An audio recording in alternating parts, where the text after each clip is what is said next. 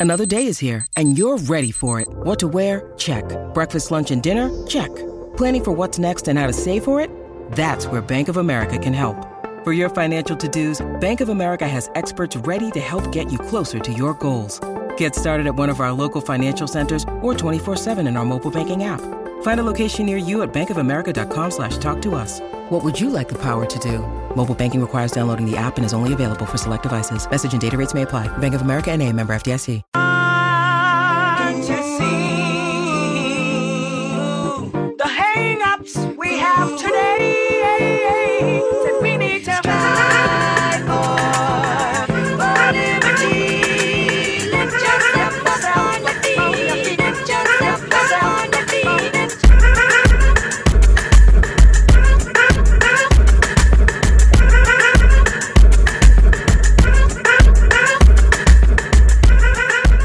Welcome into episode 223 of the Sources Say podcast, your go to Kentucky basketball and recruiting podcast on the growing KSR Podcast Network. The Sources Say podcast is, as always, presented by our good friends at Justice Dental. You can make an appointment at one of two Lexington locations. That's on Wellington Way and Blazer Parkway. Now is a great time to schedule your dental cleaning. Remember, that regular dental appointments are important for your overall health. You can learn more and make an appointment at justicedental.com. Dr. Justice and Dr. Thompson look forward to seeing you soon. I am your host, Jack Pilgrim of Kentucky Sports Radio. Very happy to be joined once again by Shawn Smith of Go Big Blue Country. Shawn, how the heck are you?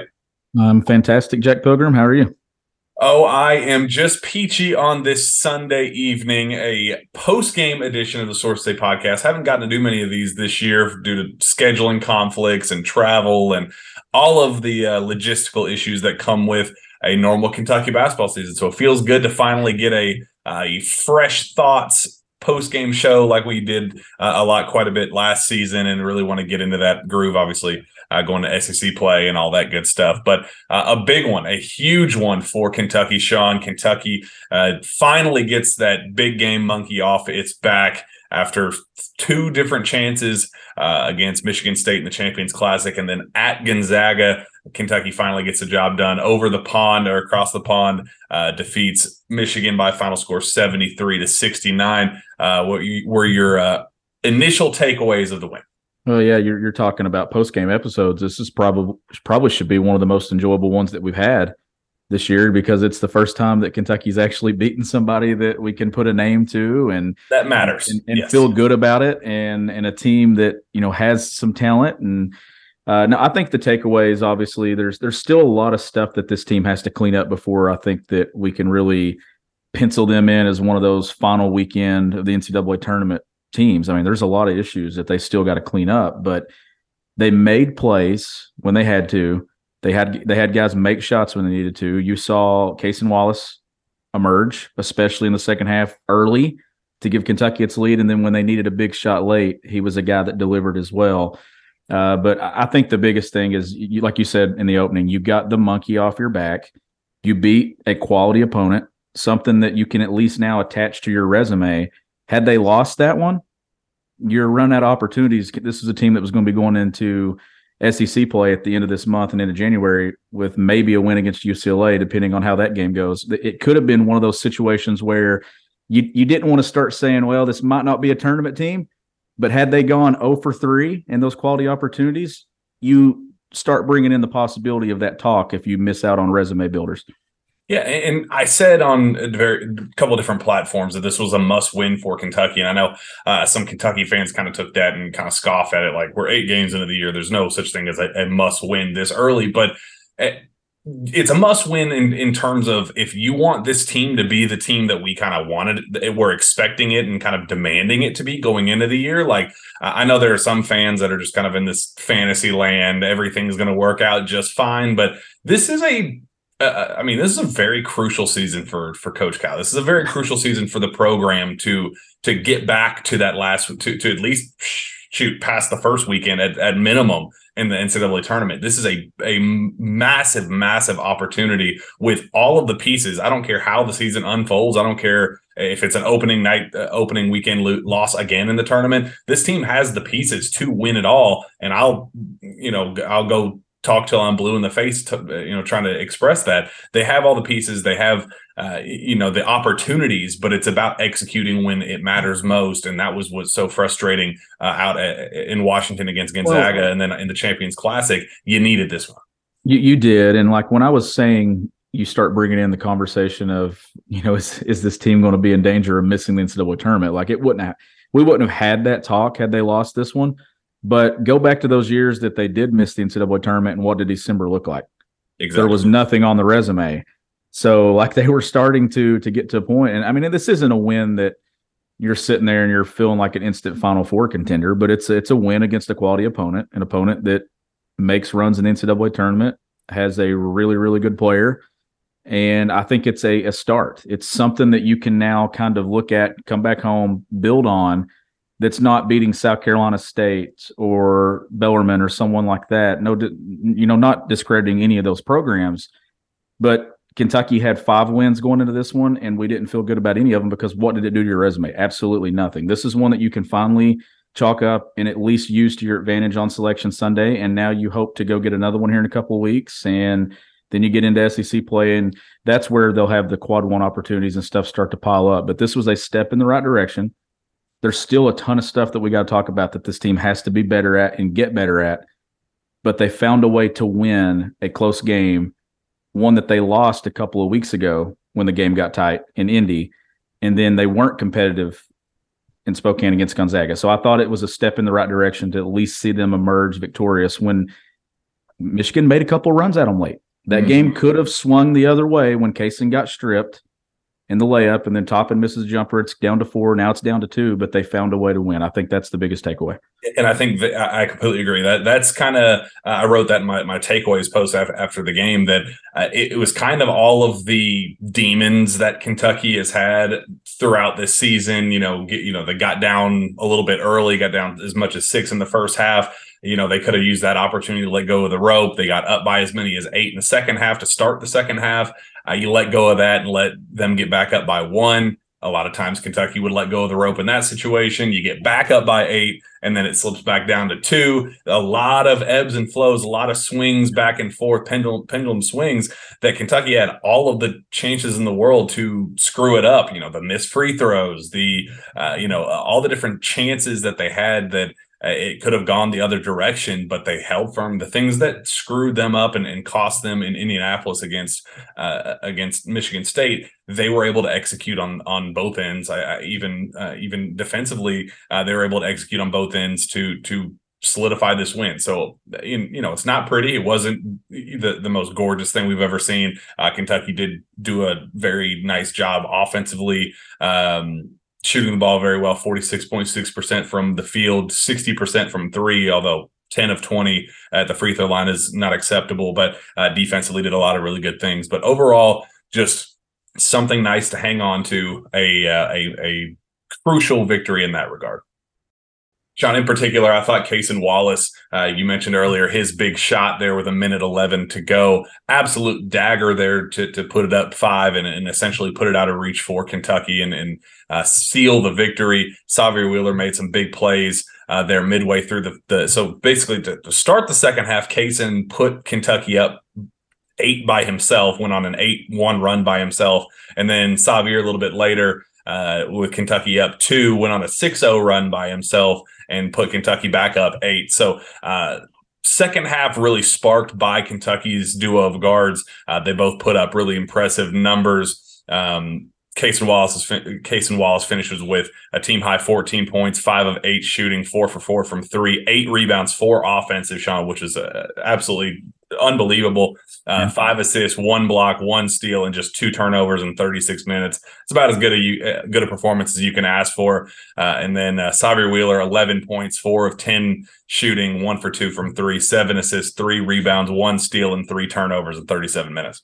Yeah, the Cal definitely played those two a ton of minutes. Sahvir 37, Cason 36, and then Oscar, I believe, was next with 31 minutes. So you kind of see how I think this is going to go this year, that those two dudes are going to be the guys in the backcourt there playing a lot together.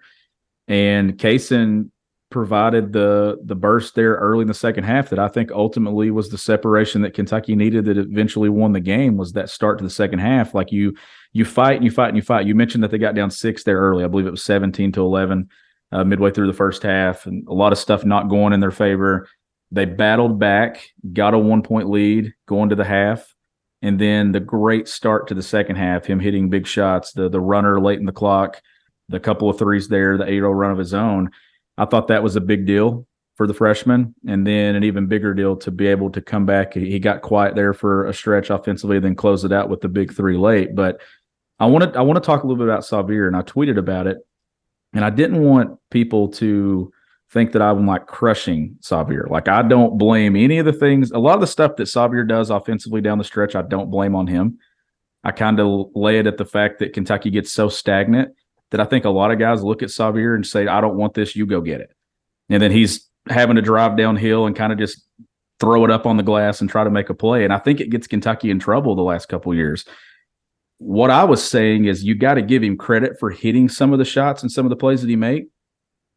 I just don't think that's the recipe to get where you want to go. I think that that's going to lead to a frustrating spring again and us on this platform questioning what in the hell's going on.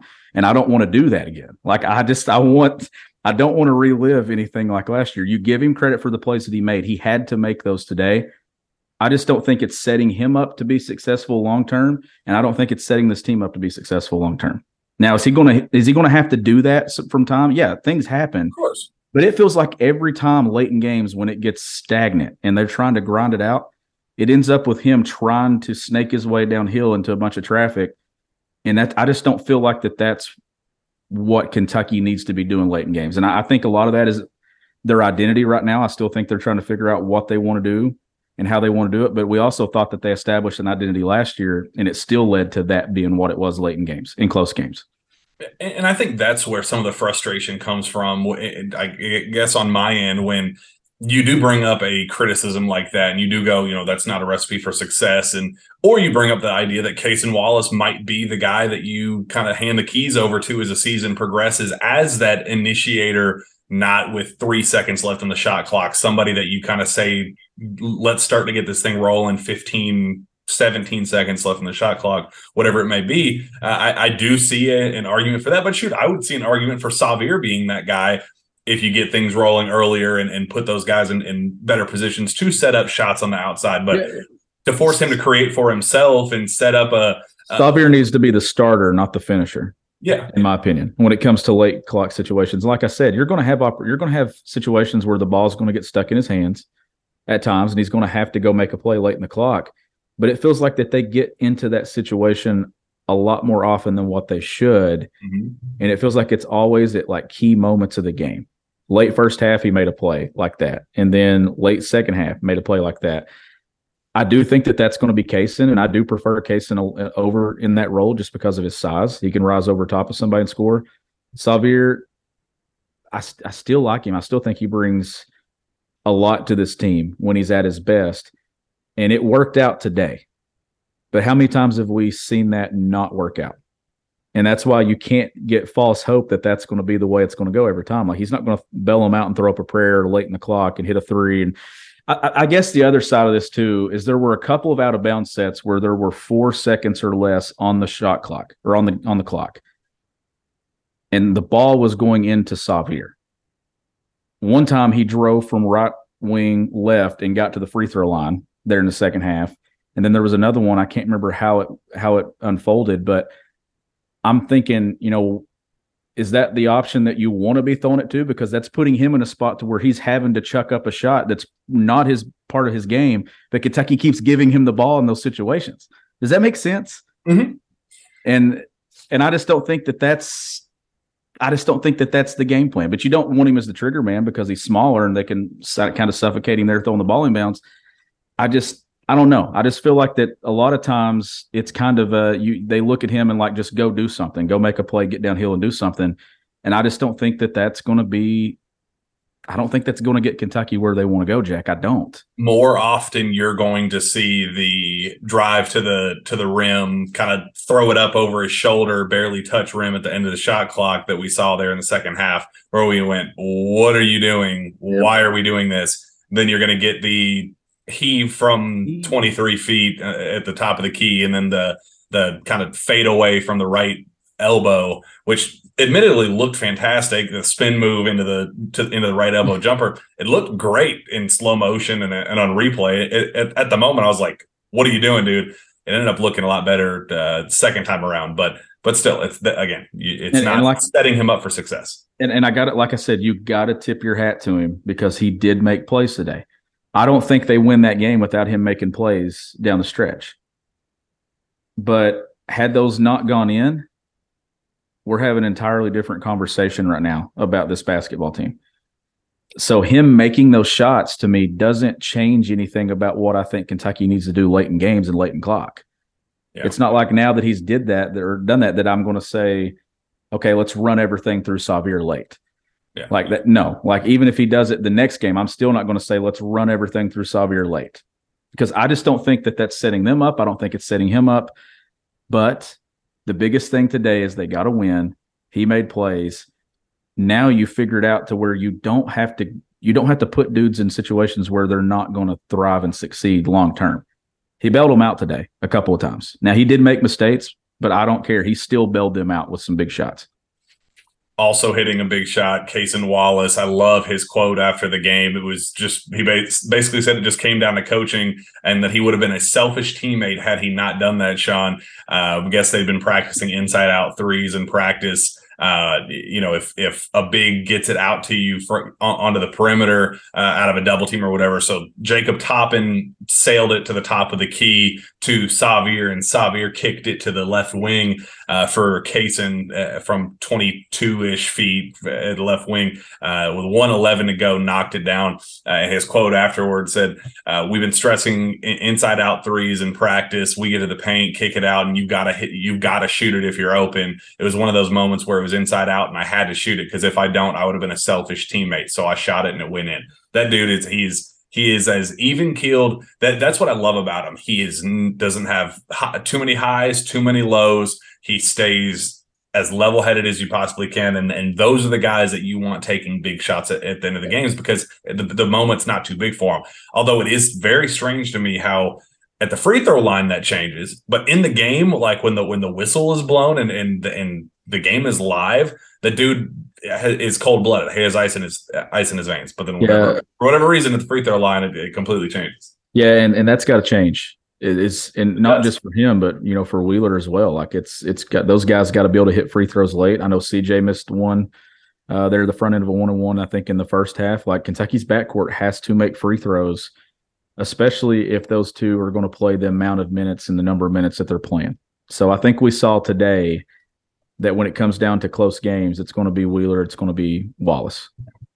And they're going to play north of 32, 33 minutes every time it's a close game. Like today, to me, kind of felt like one of those second round NCAA tournament games Mhm. where you're you're having to grind one out late against a team that I do think you're more talented than, but the other team's playing well. Maybe you're not playing your best, and it's kind of one of those wins that you gotta that the national championship teams kind of survive and, and advanced on. That that's what today felt like to me. I don't know if that's I don't know if you got mm-hmm. that same vibe or Yeah. not, but it kind of was the it, it was to me it was the first time I really truly felt like it's basketball season with Kentucky because the other games it was kind of oh like we got to talk about this or this went wrong, but today some things went wrong, but some things went right. Guys stepped up and made plays. You saw guys emerge. Uh, I do want to talk as we go through here about uh, Ugonna Kingsley or Onyenso. I, I think that his role to me should be established and submitted now as the guy behind Oscar. And Cal actually said that tonight for the first time. He picked one or the other over Lance Ware. He said he's the guy. And I think that is substantial for this team. And again, Lance Ware plays his role to perfection. I love what he brings to the table. He's the enforcer, you know, enforcer role. He's going to give you the tough plays and and get, grab you a tough rebound, maybe make a nice uh, pass here or there. Like I mean, he, he he'll get you a stop. He, I mean, he he plays his part very very well, but his ceiling is so much lower than what Ugo's is Yeah. because of the shot blocking that he provides and and uh, we saw that. I mean, he swatted that one. I mean, just ricocheted off the backboard, and th- that that was kind of you know one of those game changing type plays. He had another block. Uh, he had the cleanup when Kentucky just couldn't get a bucket to fall. Uh, had like three or four offensive rebounds in a row. He got the cleanup bu- bucket to fall. Hit those two big free throws. And Cal, uh, something that really caught my eye was Cal uh, at at the score at the uh, sc- uh, scores co- scores table, uh, clapping him on and cheering him and kind of waving him on like, yes, that's what we need from you. He hits both of those free throws back to back uh, in an injury situation with Sa- when Sahvir went went down. That's how you work your way on the floor. You make those you you capitalize in those moments. And it's a situation where Juwan Howard picked him to be the, the Mhm. free throw shooter, right? And I think that's why Cal was like, okay, you know, you just pretty much got dared to make these. Yeah. And you made them.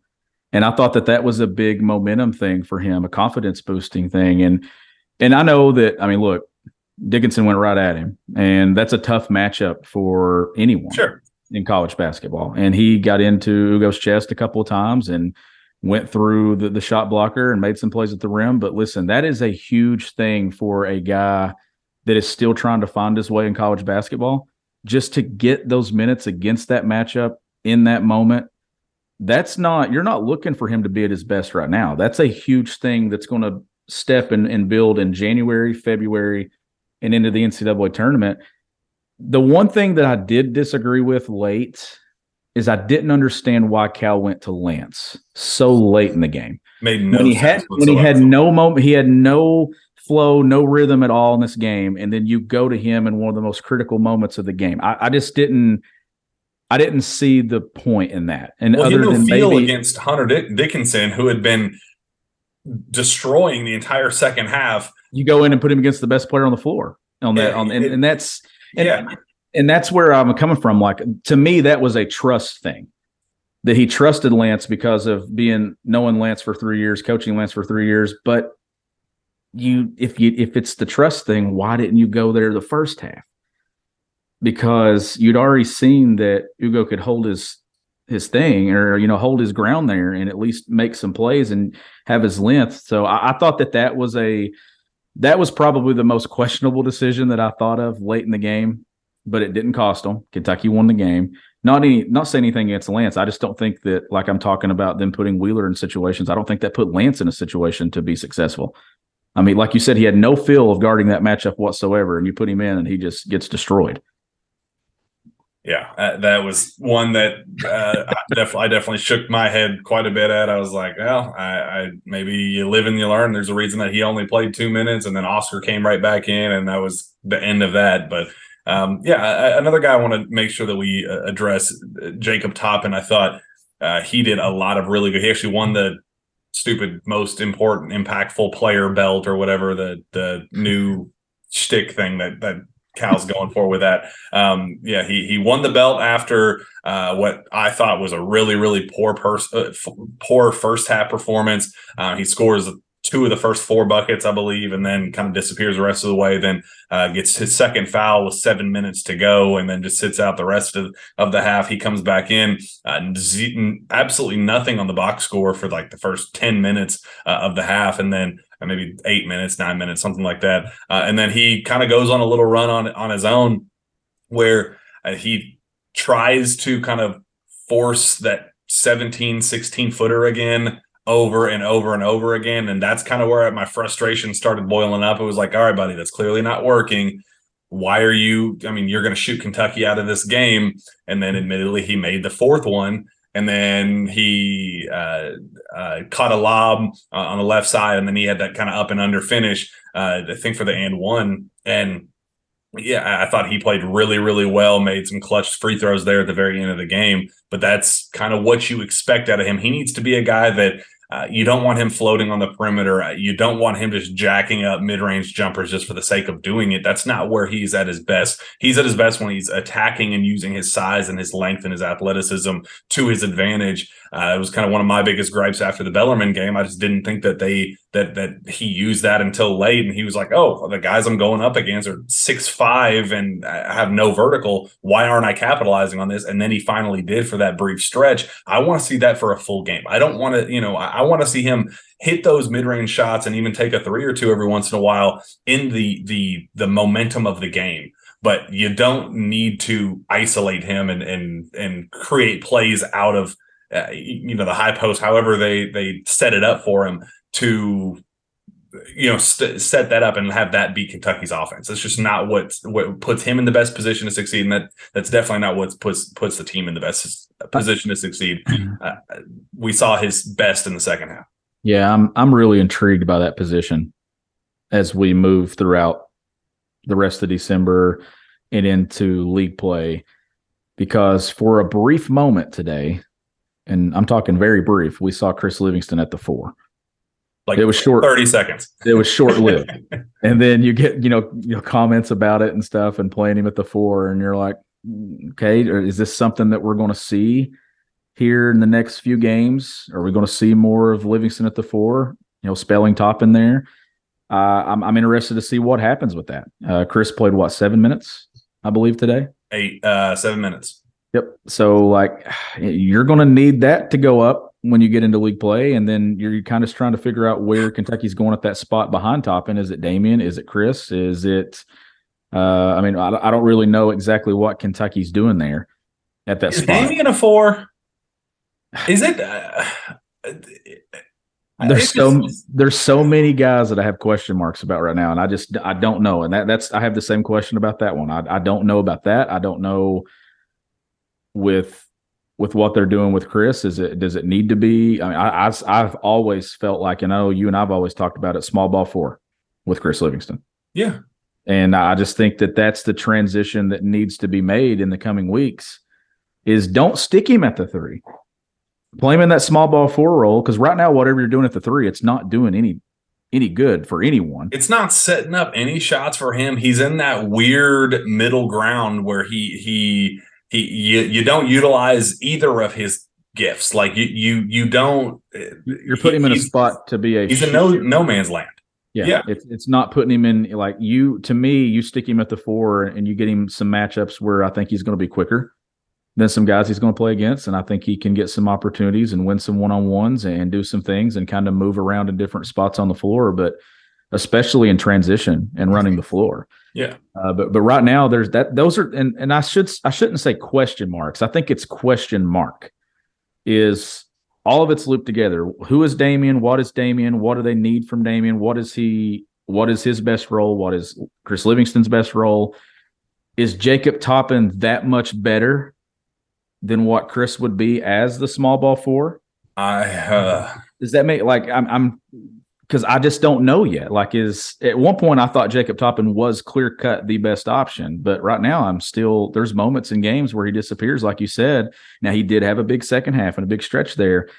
I just think Kentucky Kentucky has to get better at the four overall, and we talked about that being a kind of an upgrade going into this year. That we thought that that spot was going to collectively be deeper and better.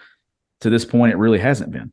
And, and what I'm concerned about is Chris Livingston losing his spirit with all of this and you know tuning out the city. You lose yourself within the game by playing in the game, but you also lose yourself by not playing in the game, and you you you that you don't have that same engagement. You don't have the same, and that's where you go. You enter the game, the old Dante Allen. Then you enter the game, and that's where the defensive miscues come from, and the misrotations and the assignments, and kind of turn around and go, "Oh, where the hell did my man go?"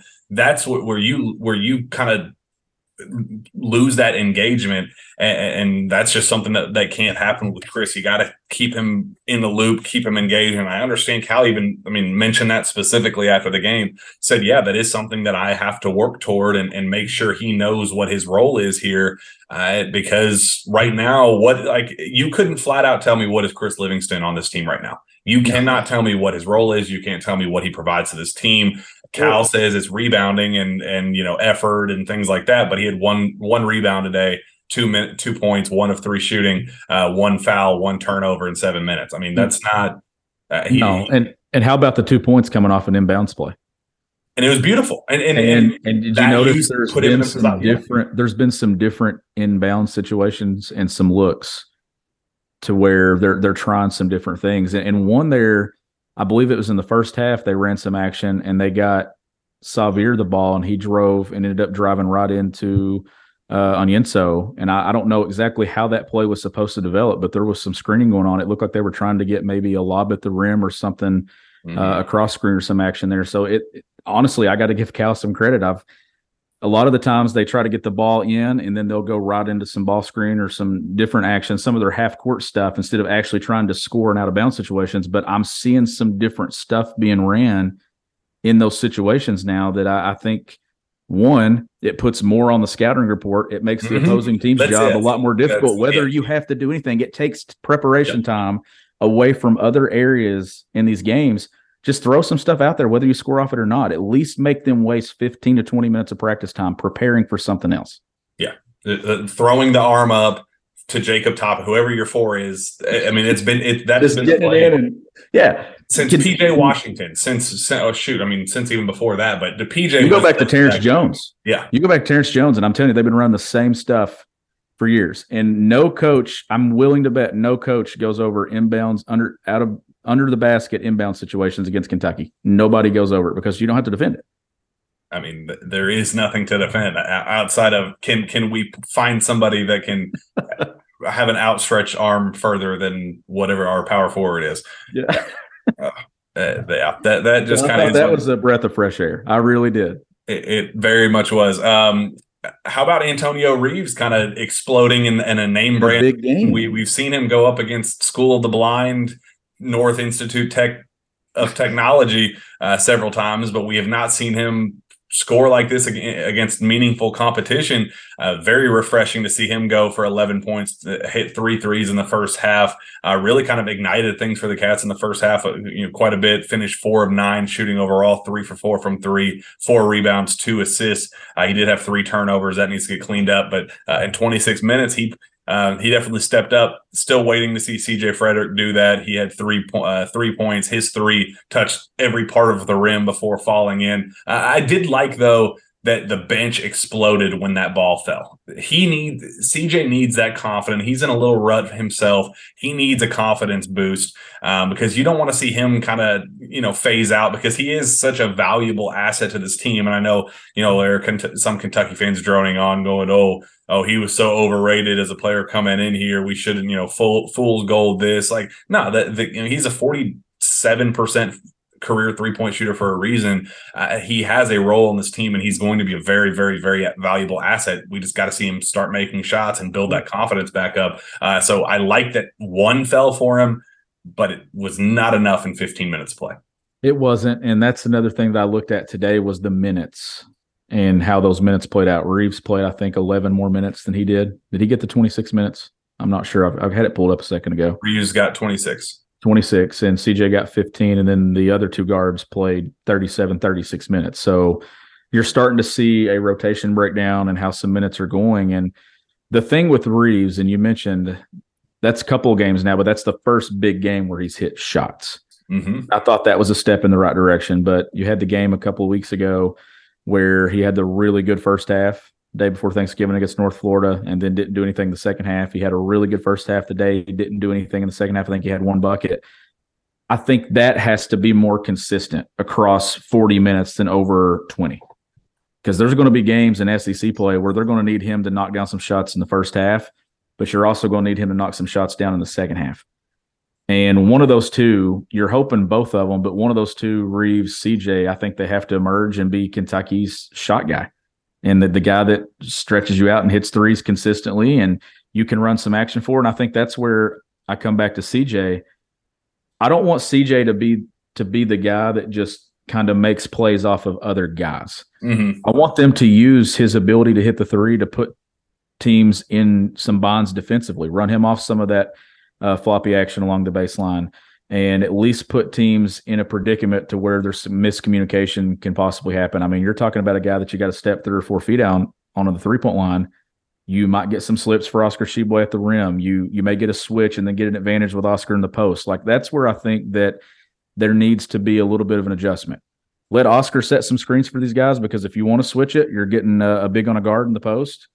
If not, you get hung up with one of the strongest guys in college basketball, probably one of the best screeners in college basketball, and you yep. get an open look. Like that would be, I think that would be one of the adjustments that I make. Uh, I still think that when you get late in games in SEC play, I think you're going to see a lot of middle ball screen with Cason Wallace and Oscar Tshiebwe, hmm who I think is Kentucky's two best players. And I think that that's going to put teams in some situations to where uh, you, you could have some breakdowns defensively. And I thought Cason, honestly, you, we talk about the shot he hit late that ultimately won the game.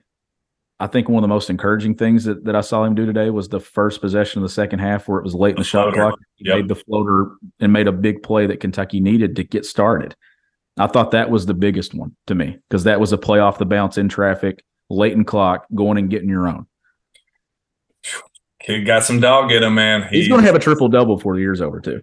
He, said that too. He, uh, I think after the game that he got close. What was he? He had nine and eight in one of those games on top of fifteen or whatever it was. And he said that. He said he said, "Oh, uh, there's only been three in Kentucky history. I'm gonna go get me one." Well, and and you know too, and and one thing that I want to see from him, and I don't know if you've noticed it or not, but I I think that we've talked a lot about his defense, and I I think it's great in spots, but I think he's still leaving a lot to be desired, especially when it comes to off the ball Mhm. defense. I've seen him get lost a couple of times, Jack, and I I, I don't know if that is kind of just maybe losing attention to detail when it comes to the game.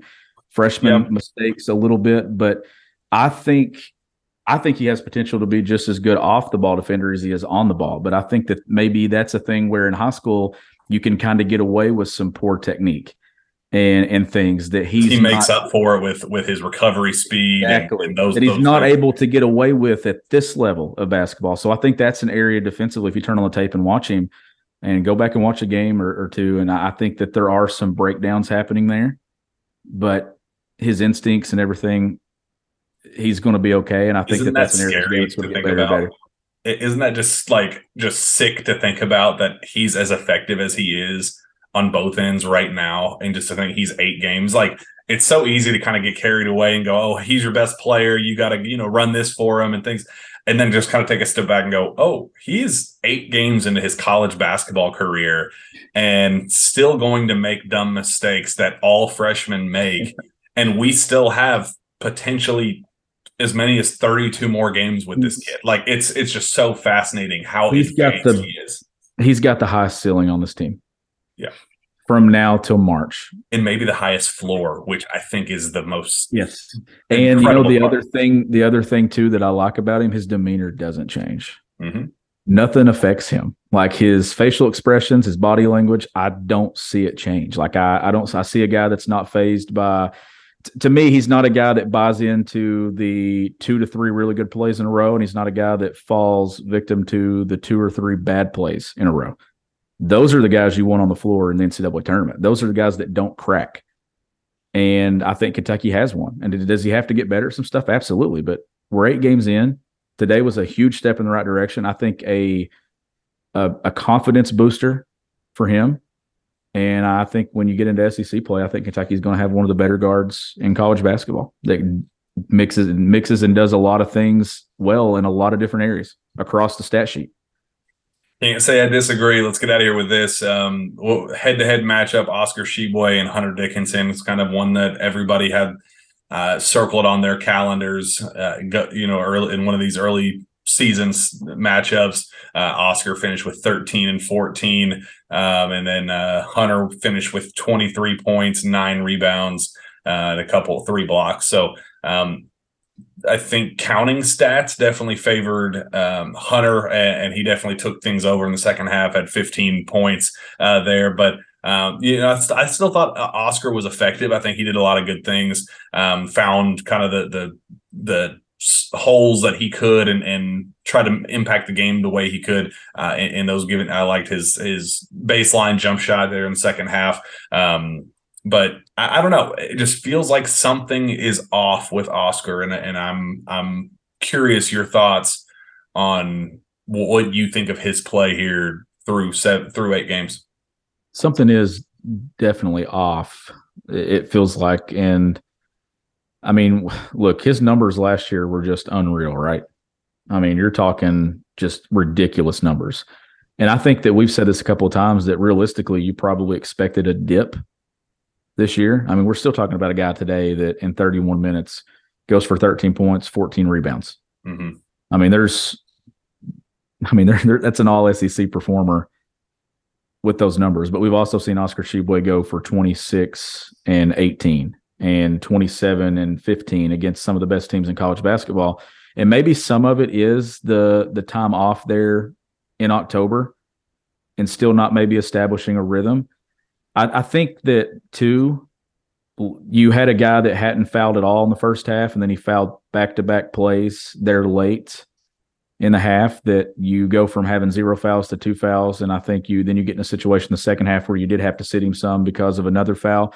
I would have liked to have seen there with less than a minute to go when he got the first one that Cal just go ahead and play the last 45 without him and keep him at one. Yeah. That way you don't have the second foul, and then you can kind of just ride him the entire second half because he would have played. He probably won't even come out Mm-hmm. second half, but he had to when he picked up the third, and then ultimately picked up a fourth. But I don't know. I want to see. I want to see when you get into league play. But I guess the thing that really stands out though is he's not had his normal numbers and his output, and I don't think the normal impact on the game that he had a year ago. And it's against teams that haven't played against him.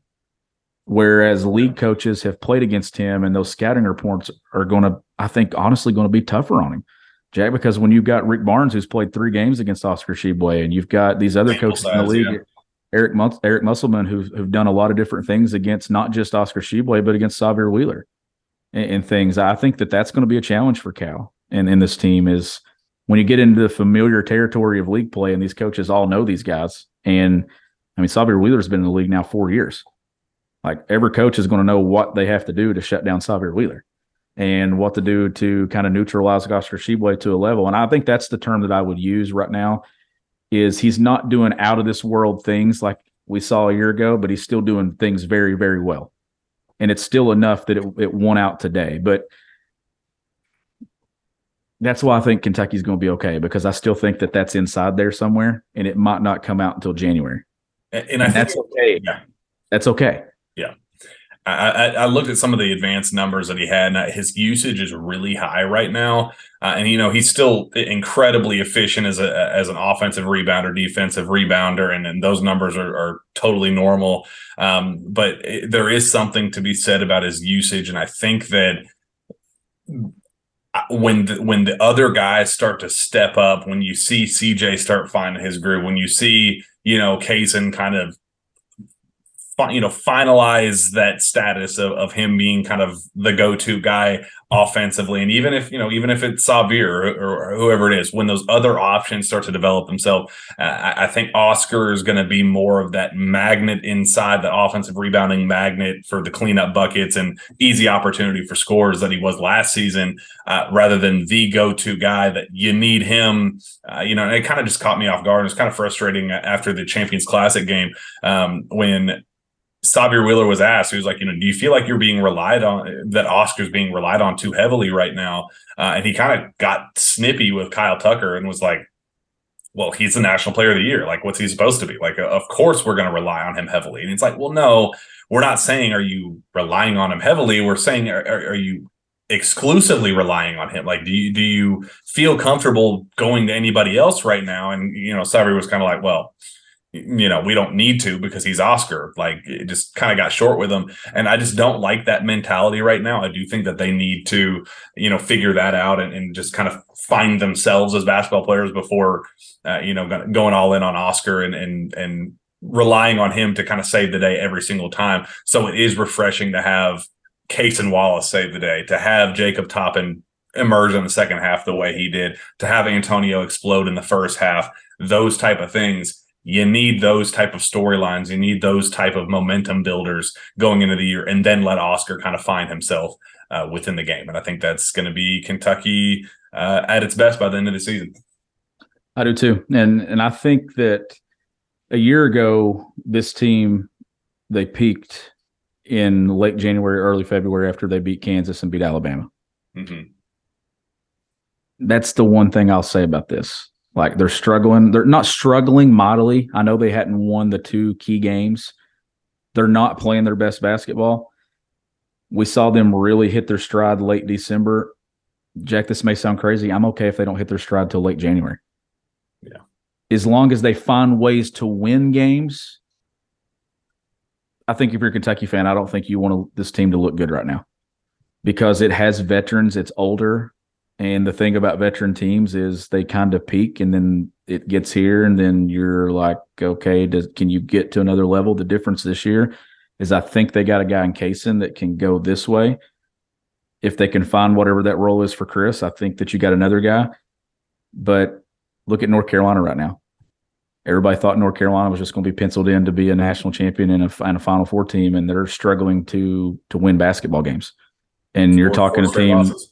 Four straight losses. Now you're talking about a team that should probably be out of the top 25 Mhm. with four Number, straight number one to outside the top 25 in the span in of a week. Yeah, week. week Yeah, a from. Thanksgiving till now. So things could absolutely be worse. The sky's falling in Chapel Hill right now. Mm. It's not falling in Lexington yet. And I, I think today was one of those things where it's it's not going to be enough to get fans like, all right, this is a national championship team. But I think it was a step in the right direction for the first time that I think fans probably lay their head down tonight and say, okay, it feels like basketball season. And I think that that's a good thing. And the fact that Louisville can't win a basketball game and starting to wonder if they'll even win a basketball game. Are, are you starting to feel bad for them? Because I'm not. I, I, No. I just, it's kind of one of those. They made that bed by building that roster, and I- we we said it like we called that from day one. I'm like, I, I don't. They don't have a point guard on the roster outside of El Ellis, and he's a selfish, me first point guard, score first point guard. That that's a recipe for failure. Any team in college basketball doesn't matter rivalry, who's coaching that team. I mean, it, it's it just made no sense from the beginning. So put it one of those. It is what it is. let's put it how it is. They dodged that game last year. Can't dodge this one. And I know that they're the Music City Bowl and everything's going to be going going on at the exact same time, and I know that's unfortunate. This isn't the first time that we've had. Well, the first time we've had it at the exact same time, but you and I in Starkville a couple years ago. I mean, this is kind of becoming a New Year's Eve or New Year's Day thing Mhm. here with Kentucky playing a basketball game the exact same time a football the football team's playing or a couple hours apart. But uh, people are going to be invested in that game against Louisville. It's not going to be a marquee win if, if Kentucky gets it. I mean, you're talking about a team that's 204, 205 in KenPom right now, hmm but it's still Louisville, and you still want to beat the crap out of them. So it's it's one of those things that Kentucky. It's it'll be a feel good day, but it's not doing anything to your resume. And uh, now it's beat UCLA. Add that to your resume. Get some wins in league play, and then go all in on that trip to uh, or that that game against Kansas at Rupp Arena. How about this too? We we haven't got to talk about this. The ACC SEC challenge being gonna be fun. together. We're going to see you. You know this. I know people are thinking just because it's champions, the Kentucky Duke and stuff, or CBS Kentucky North Carolina. If Kentucky's playing Carolina and CBS, I'm willing to bet Kentucky's going to be playing Duke in the ACC SEC Challenge. In the years Kentucky's playing Duke, they'll be playing Carolina. That is how it's going to be every single time. Then maybe we'll mix in Virginia here and there. That'll be But- fun. I'm looking forward to that. It will be, but it's going to be. But we're going to get Kentucky at Cameron Indoor and Kentucky Duke at Rupp Arena at some point, probably in the next couple of years. So you could have a schedule here in a couple of years that includes, if the cards and everything plays out right, you could have a North Carolina, a Duke, and a Gonzaga all on your schedule in the same year. That non-conference schedule starts to look a little better, right? It's gonna be a lot of fun. I'm I for one am looking forward to that. Um, Shawn, let's get out of here. It's been a, a good show. Nice, nice little wrap up. I'm glad we got to get back to doing these post game shows. We got to do it uh, for for all of them. I, really had a lot of fun with this. So um, for sure. we'll we'll we'll get back to doing it for the next one. Uh, let's get out of here. Where can fans find your work? Uh, you can find my work at gobigbluecountry.com and you can follow me on Twitter at gbbcountry. Find me on Twitter at Jack Pilgrim KSR. Reach out to me via email, jpilgrim at KentuckySportsRadio.com. With that, we'll be back next time for the Jam Packed Sources Say podcast. We will see you then. With the Lucky Land slots, you can get lucky just about anywhere. This is your captain speaking. Uh, we've got clear runway and the weather's fine, but we're just going to circle up here a while and uh, get lucky. No, no, nothing like that. It's just these cash prizes add up quick. So I suggest you sit back, keep your tray table upright, and start getting lucky. Play for free at LuckyLandSlots.com. Are you feeling lucky? No purchase necessary. Void where prohibited by law. 18 plus terms and conditions apply. See website for details.